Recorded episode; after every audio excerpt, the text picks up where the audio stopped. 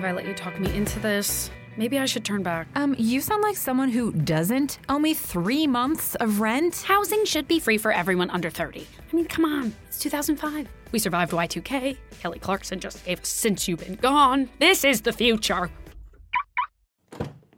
Maxine, the future still includes bills. I mean, you are lucky you have a loyal, incredibly good looking best friend slash roommate to hook you up. Can't pay my bills. Can't Yeah, pay my I, yeah, I know. You need a job. Tiff, you know better than to interrupt me while I'm jamming to Destiny's Child. Ugh. They give me life. If they ever break up, I will die. Well, here we are. Your first day of work at the mall. Don't put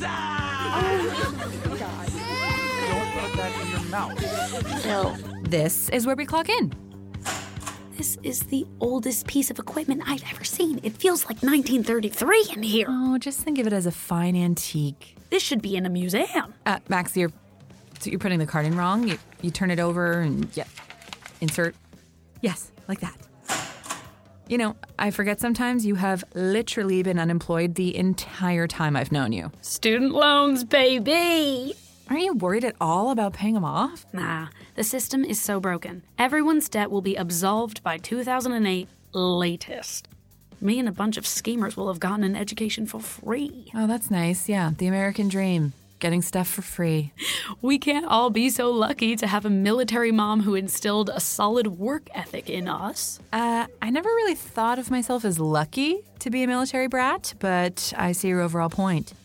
Your parents failed you. Yes, this is their fault. Well, on that note, shall we What? go to work? I made it to the staff room, punched in. Maybe we save the whole work thing for day two. What are you afraid of? Putting blush on old ladies? Helping teens with their first eyeshadow set? Oh, accidentally spilling General Tso's chicken on your all white uniform in the food court? I did that once. None of the above. As you know, I'm pretty good at eating, and Clinique taught us about makeup during training. Applying makeup is basically painting. Don't forget, I have a minor in mm, fine art. No, you don't. All right, well, a journal is a major, fine art minor. Max, watching your mom's old Bob Ross VHSs does not count as a minor. Please, it's Maxine at Macy's. I do not understand what you possibly could be worried about. This. You're this a door. No, I'm not pointing. I'm doing a dramatic, sweeping motion to communicate. All of this. You're talking about the staff room? No, the mall. I'm scared of the mall. How can one be scared of the mall? As in the structure?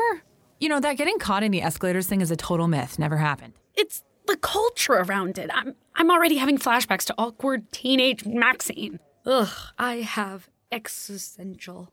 I have I have essential dread. I have exen. Ugh, it's the mall. Don't nosedive into a philosophical crisis before you even sell your first zit cream.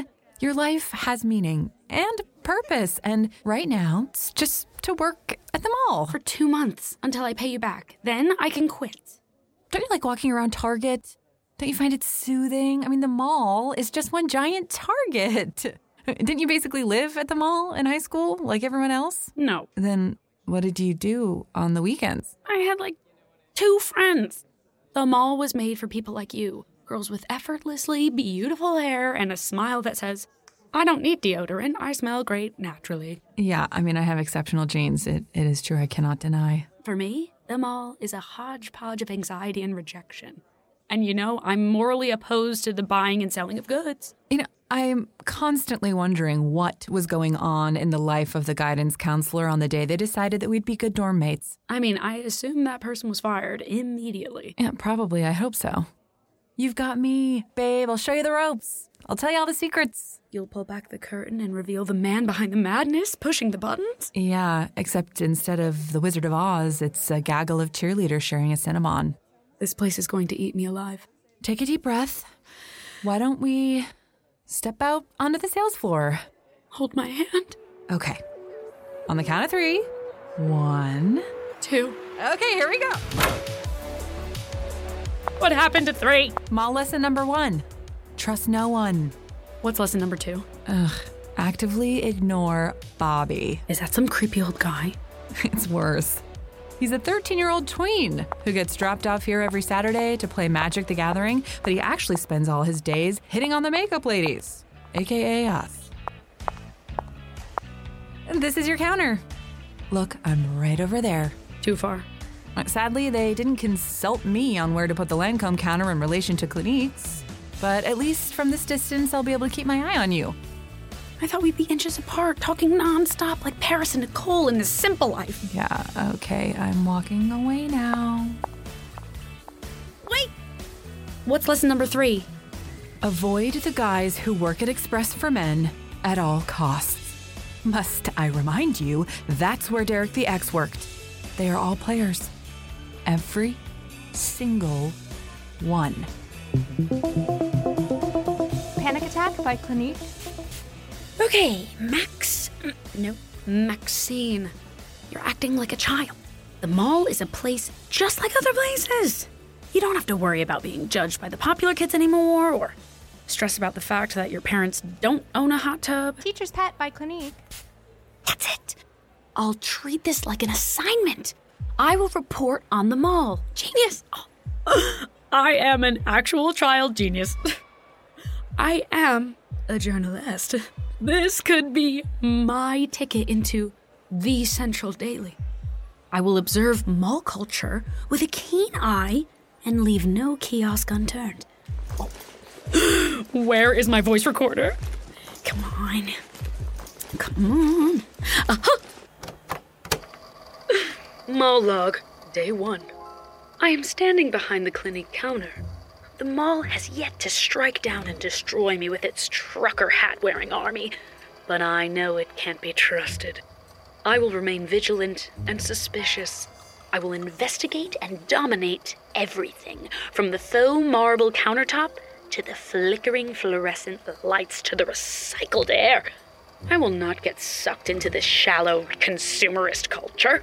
I will not become a mall person, infected with the disease of materialism. I love Tiff, but she is blinded by capitalism and is ultimately a sheep. I will not go. I will not take my pictures with Santa or befriend a Sephora employee for discounts. I will stay the constant observer. Some immediate observations. Let's see. Crumpled Kleenex on the floor near the Estee Lauder counter. Child hiding in hanging bathrobes. Tall security guard entering Macy's. He's wearing a grayish blue uniform, and if I've been paying attention to Tiffany, those are Jordans. A rent a cop with style. Is he here to arrest a shoplifter?